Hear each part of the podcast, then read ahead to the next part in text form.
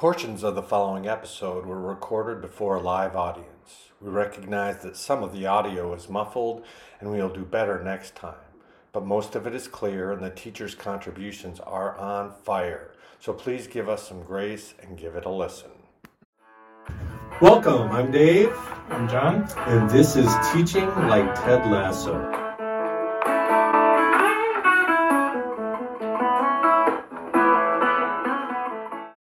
On February 25th, 2023, we facilitated a session at the Math in Action Conference on the campus of Grand Valley State University. The description for the session was We started the Teaching Like Ted Lasso podcast because we believe in the rich connections we saw between teaching and the positive and popular Apple TV show. No knowledge of the show is required, just an interest in improving our teaching. Curious? Then please join us for this live episode where you are the special guest sharing what works for you. Welcome to Teaching Like Ted Lasso Live. We're excited to have you here. I can't see you there, but I know that we've got some folks here online and some folks there. So grateful that on a, a day like today that you'd spend uh, your last little bit with us. Have, have you passed out the biscuits yet, John? We have not passed out the biscuit. Oh my God. Here I am worrying about getting you on screen.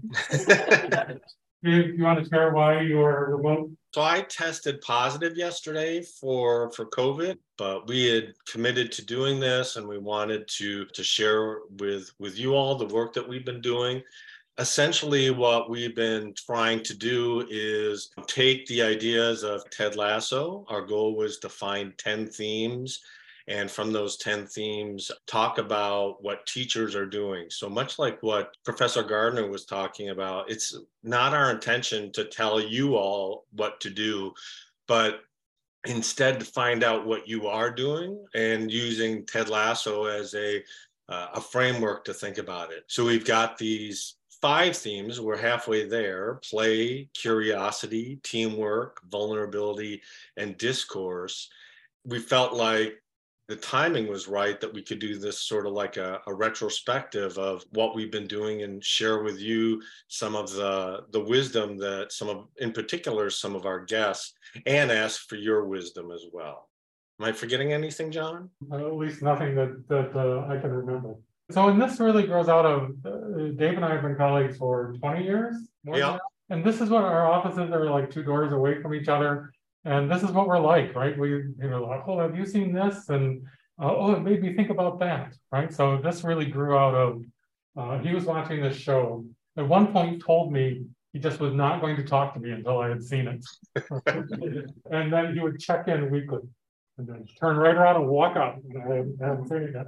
But we love uh, kind of shared cultural experiences that we can relate to what we spend most of our time thinking about, right, with the people. I wanted to ask, just kind of in, the familiarity with the show is not required to listen to the podcast. It's not like a deep dive into which writer wrote which joke. But I am curious, right? So if you could just show me from like zero fingers, I've never even heard of it. I'm just here because I heard there was soccer.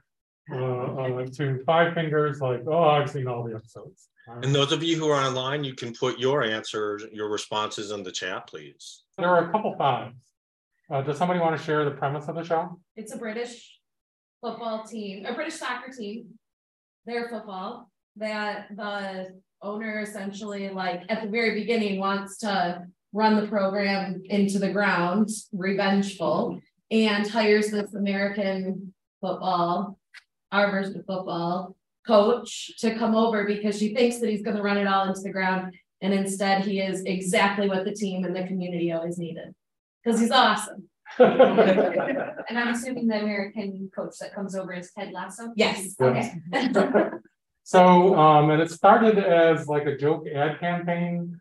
Uh, network was going to be showing soccer games and they wanted some way to promote it. The actor came up with this and his friends came up with this idea an American football coach trying to co- coach uh, British football. I think maybe based on some of the numbers that it might be worth showing that scene from the show. TL, TL, LT presents a scene from season one, episode eight.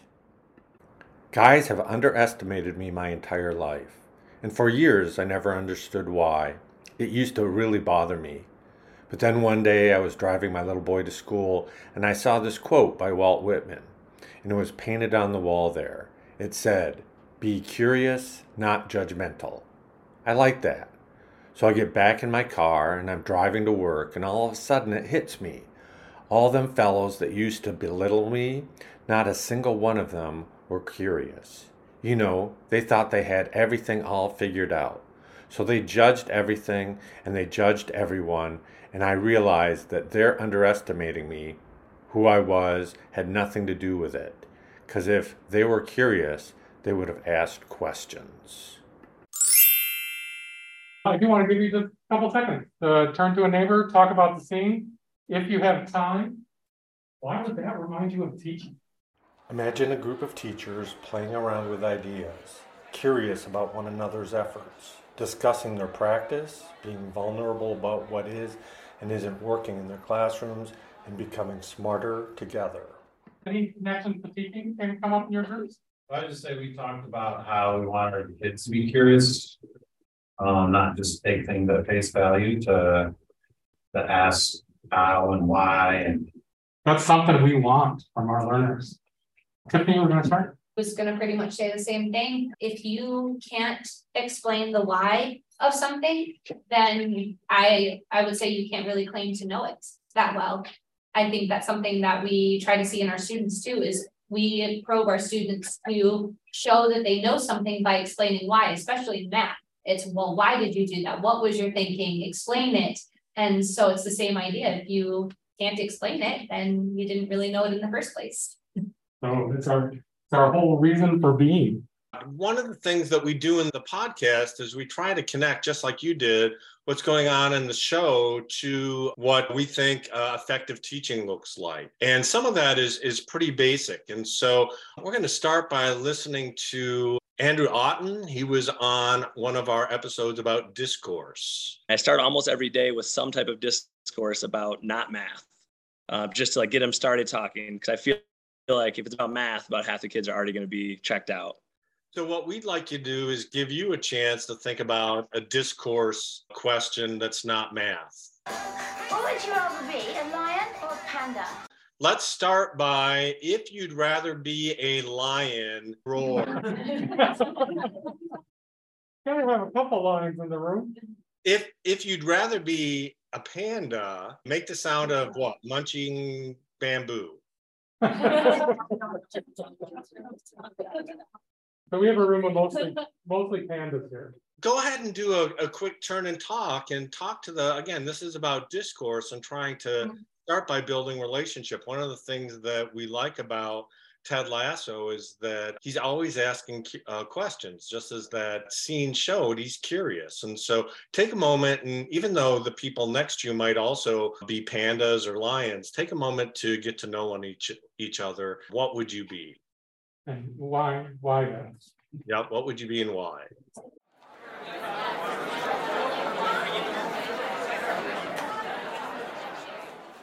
we try to ask our guests questions like that on a regular basis to get to know each other, but also just sort of this idea of having fun.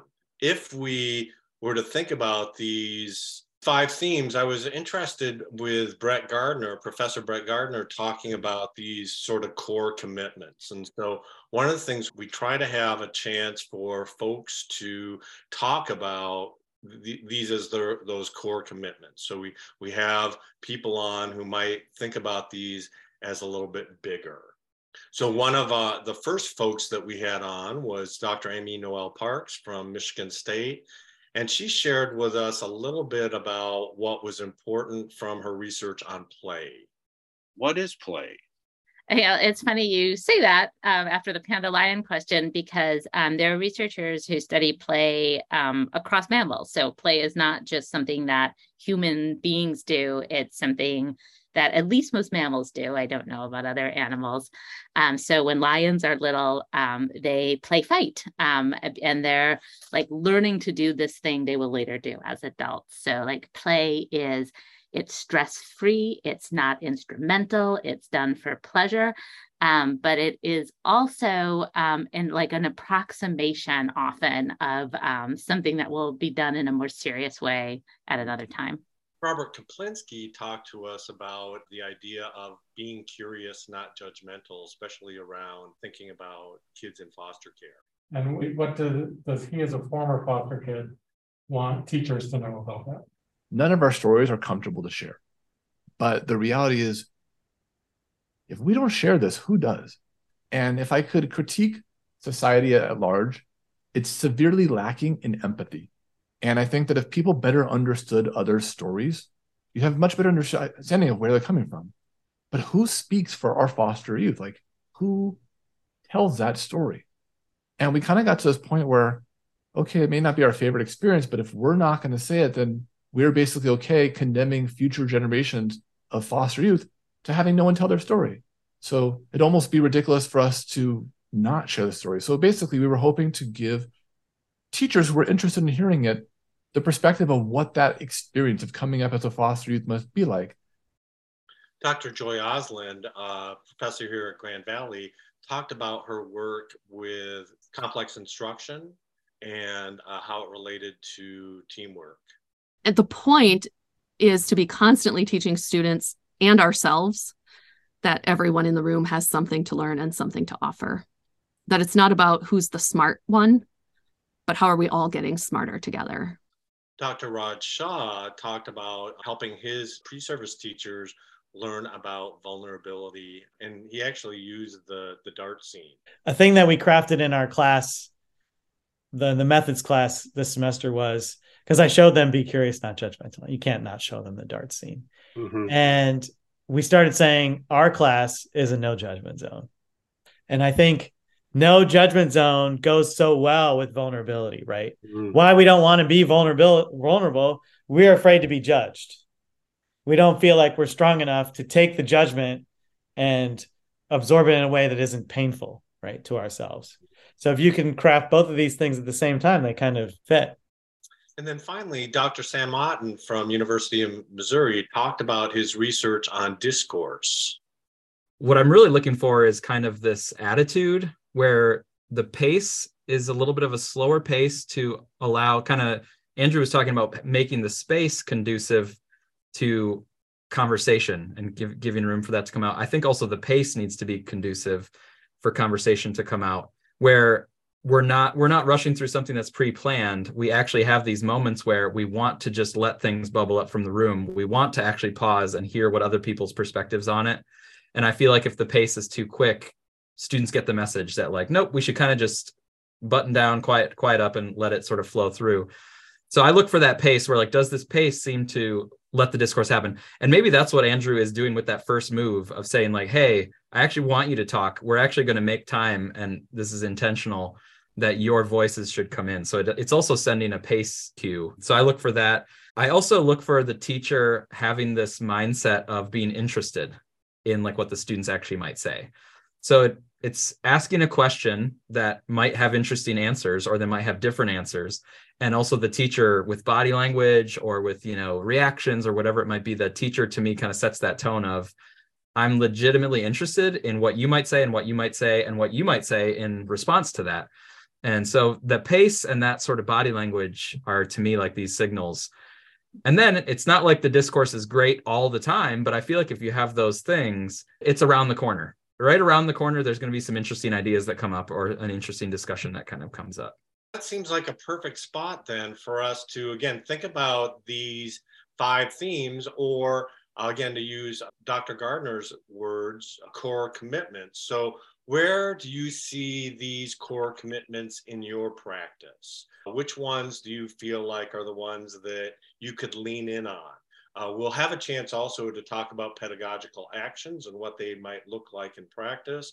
But just from a big picture perspective, which of these five do you feel like fit with your core commitments um, as an educator?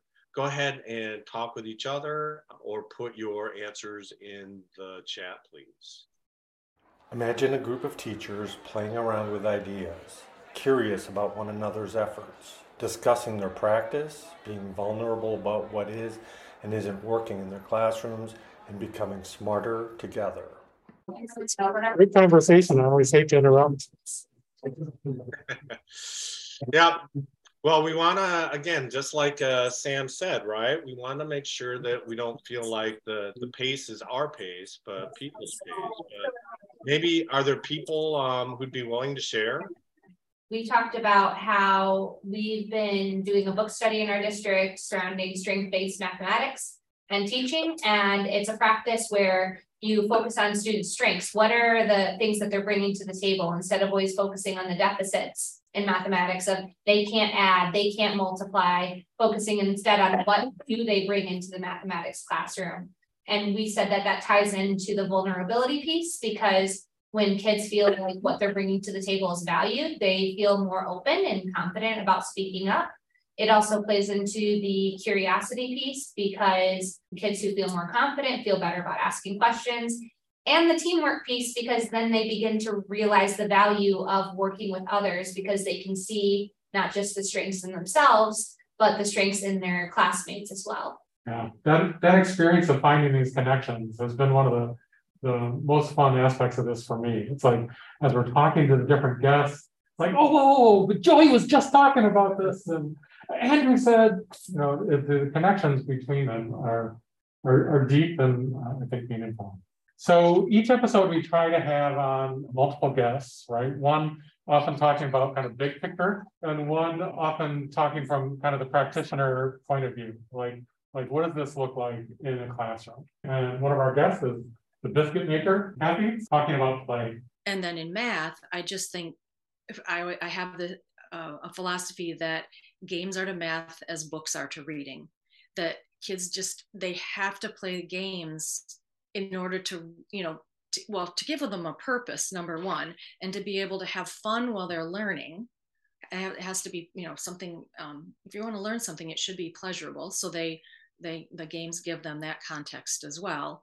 Uh, Mandy Jansen, who was here as a keynote speaker last year and has her book on uh, rough draft math, you mentioned ungrading, and I know you do some of that in your own class. So, what, how does that look in your class? Everything you do during the semester is an artifact of your thinking, hmm. whether it's, you know, a reflection on a reading or a field placement assignment where you're understanding students' thinking. You're getting different artifacts of your thinking all semester and you're tracking it. And then at midterm, at the end of the semester, they write a progress letter. They choose a couple of the big ideas and they articulate a claim. Here's what I used to think, and here's what I think now. And then they describe how their thinking changed. And then they bring in evidence from the class to show the tracking of their thinking over time. And they interpret that evidence to say, here's how I know that my thinking has grown and changed. And here's evidence of that. And then um, they do that for a couple of the different ideas. Then we conference and talk about it. Dan Anderson is a teacher from New York who has a lot of experience coaching as well. And he was talking specifically about teamwork aspects of building thinking classrooms. Biggest thing for me was using standing whiteboards. So he calls it um, vertical non-permanent surfaces, but standing whiteboards is really what boils down to. Um, random grouping is, and those are the, the by far the most two important things. Um, my favorite thing is it just happened uh, yesterday in class. Um, where students, I asked them to solve a problem they've never seen before. It was like um, seven raised to the x equals eight raised to the x plus two. It's like a exponential function equals exponential function with different bases. So uh, the students came up with three different ways to solve it. It was fantastic, and we have never solved that before. They would get stuck. They'd try things. Um, it's funny because like one corner of the room, sort of, they all sort of worked together. So it was like two or three groups sort of working together, like they're talking. They're working in their groups of two, but they're also talking to each other. So that corner solved it one way, and then other corner solved it solved, it a different way because they had gotten a different starting spot from some student. I don't know who that student was, um, and so they sort of then they could share with each other. Um, Here's I solved it. Oh, I like that better. You know what? When I go to the notebook, I'm gonna write your way because I like your way better, or I, they're gonna stay with their way. Um, so have tapping into their creativity is really, really um, a fun thing. Crystal Frommer is a teacher in Texas who also blogs about education stuff. And she was sharing from the point of view of vulnerability about students sharing mistakes. I recently had, had an article come out with Edutopia on taking snapshots and photos of students' work, their handwritten work. And I've been doing it for a long time and, and just now realized, hey, maybe I should write something about it. But before I can put a student's image of his work or her work up on the, you know, the smart board, Promethean board, whatever it is, I have to establish a culture in my classroom that we celebrate mistakes, that we honor each other, we don't laugh at each other, we don't ridicule each other. And that that starts with me. That starts with me showing them my mistakes. And I'm very if you, if you read the article, I'm very careful about which mistakes are actually shown on the board. Nothing that would ever embarrass a student, uh, but something where they had a slight misconception and that slight misconception will help the class learn and i sure. i bring that in there and i say i love that you made this mistake i love that you thought that because now we're going to learn this way uh, and that's why i decided to write the article and then uh, we'll come back to andrew otten who was uh, sam's brother so we talked to both of them at the same time he's also working on kind of these building thinking classrooms sort of ideas he was thinking about the physical setup. How does that relate to what happens with this case? A couple years ago, um, and they're all facing each other. The biggest thing is having them face each other um, instead of me. So they feel like they naturally have to talk to them, you know, because you're looking right at them. It's almost awkward not to say something, at least hello or something like that. So, um, so I think the desk is, is the biggest thing that I have in my room that is a purposeful positioning for discourse and then getting them to talk about something not math related um, at first. I know you were just talking about these ideas as kind of big ideas related to teaching, but now to do that piece, kind of like Brette was suggesting about kind of once it's put into practice, can you think of a, an example from your classroom, a story that connects to your learners that relates to one of these things? So take a second to think and then kind of once you're ready to share, go ahead and share with the neighbor.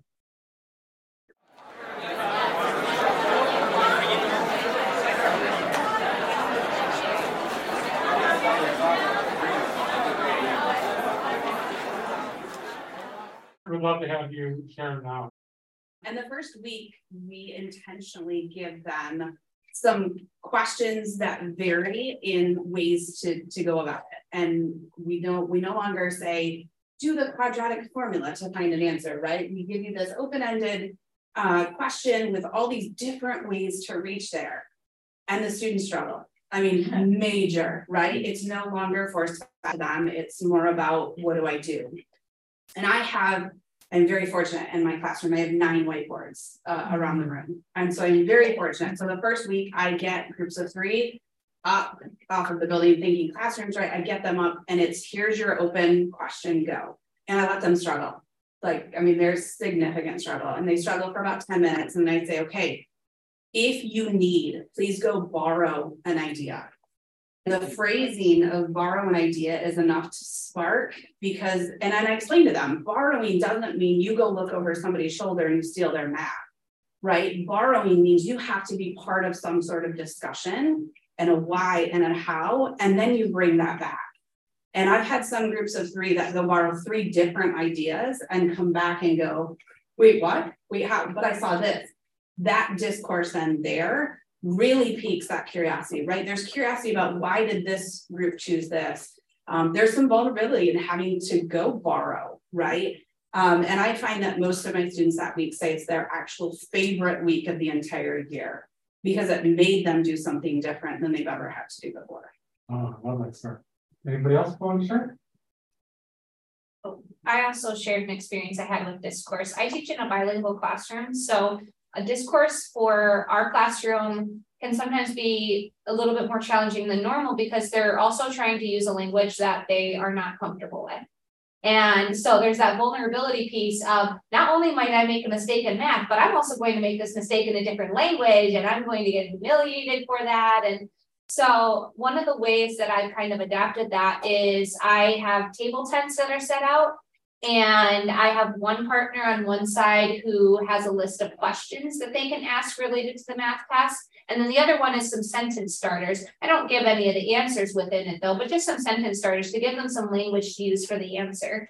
And I found that a lot of students who didn't have an understanding of the mathematical concept who couldn't really engage with the task before the discourse. After the discourse, they always get a chance to go back to the task. And after they had the discourse, they were uh, able to engage a lot more in the task simply because they had a chance to talk with others about it, but they wouldn't have had that ability to talk with others about it if they hadn't been given the mathematical language to do so. Yeah.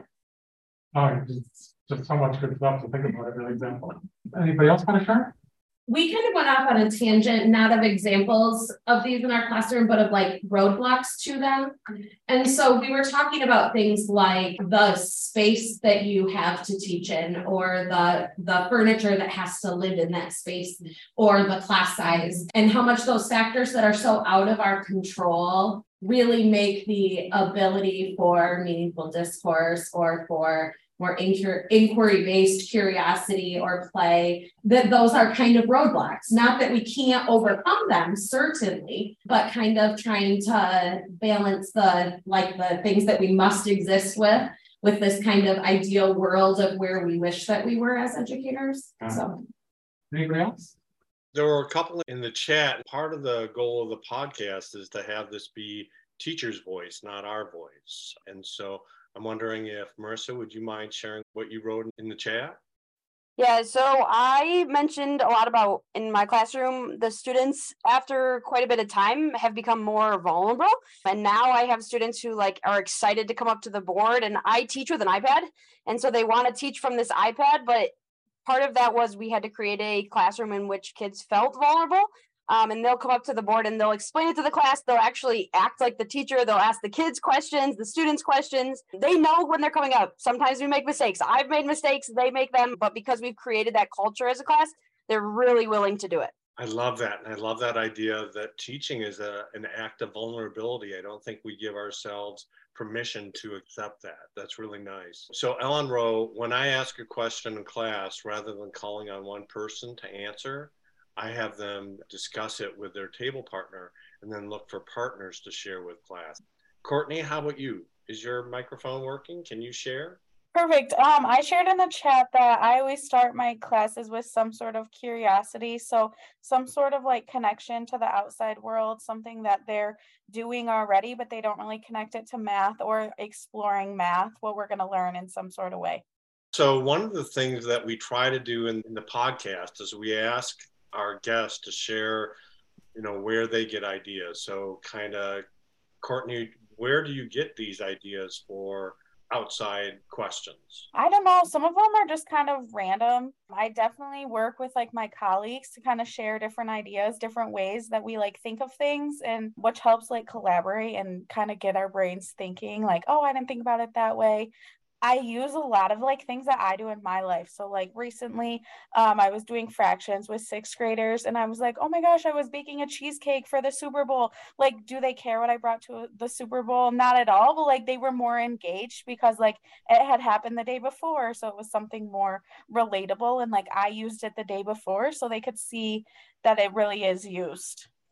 Oh, I appreciate that. Thank you. It also reminds me that part of our discussion around vulnerability isn't thinking just necessarily about vulnerability is bad stuff, right? Sometimes it's just showing up and sharing ourselves. So being willing to to kind of share your your authentic self with your students, that's great.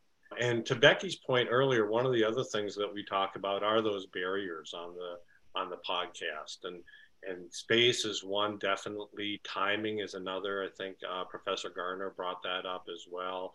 Curriculum can be a problem. So again we we try to we're think trying to, to think about all of these different ways that we can support teachers. I think john and i both recognize that you all are already doing amazing things right? We're not here to suggest that there are things one more layer of things that you should be doing our goal is to get more and more teachers voice out there.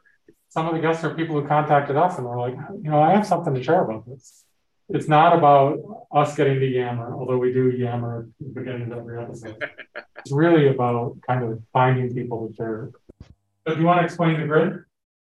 Yes as you think about this session if there were things that if we were to do this again, say at the end of 10 themes, what are the things that you'd want us to do? What should we continue to do?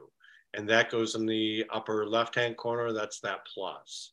The delta, probably the, the favorite for all of us mathematicians is the change, a change that you would have us do the next time we did this. Bottom uh, lower left-hand corner, what ideas does this give you? And then questions, what questions might you have go in the, the bottom right hand? Something that appears on the show is uh, one of the coaches at the Needs who makes suggestion boxes. So uh, uh, Dave made a suggestion box. I don't think it was a niece or a grandkid. No, he did it himself. It would have been easier if the grandkids had helped, I think. That was a hard job. And uh, the biscuits, one of the recurring bits on the show is that the football coach makes cookies for the owner. And uh, she doesn't want to have them, but they're just so delicious uh, that she's forced to, to eat these cookies. And uh, Kathy, I've heard just amazing things about these biscuits. All right, thank you so much. Thanks, everyone. We appreciate everyone at Math in Action for supporting this episode.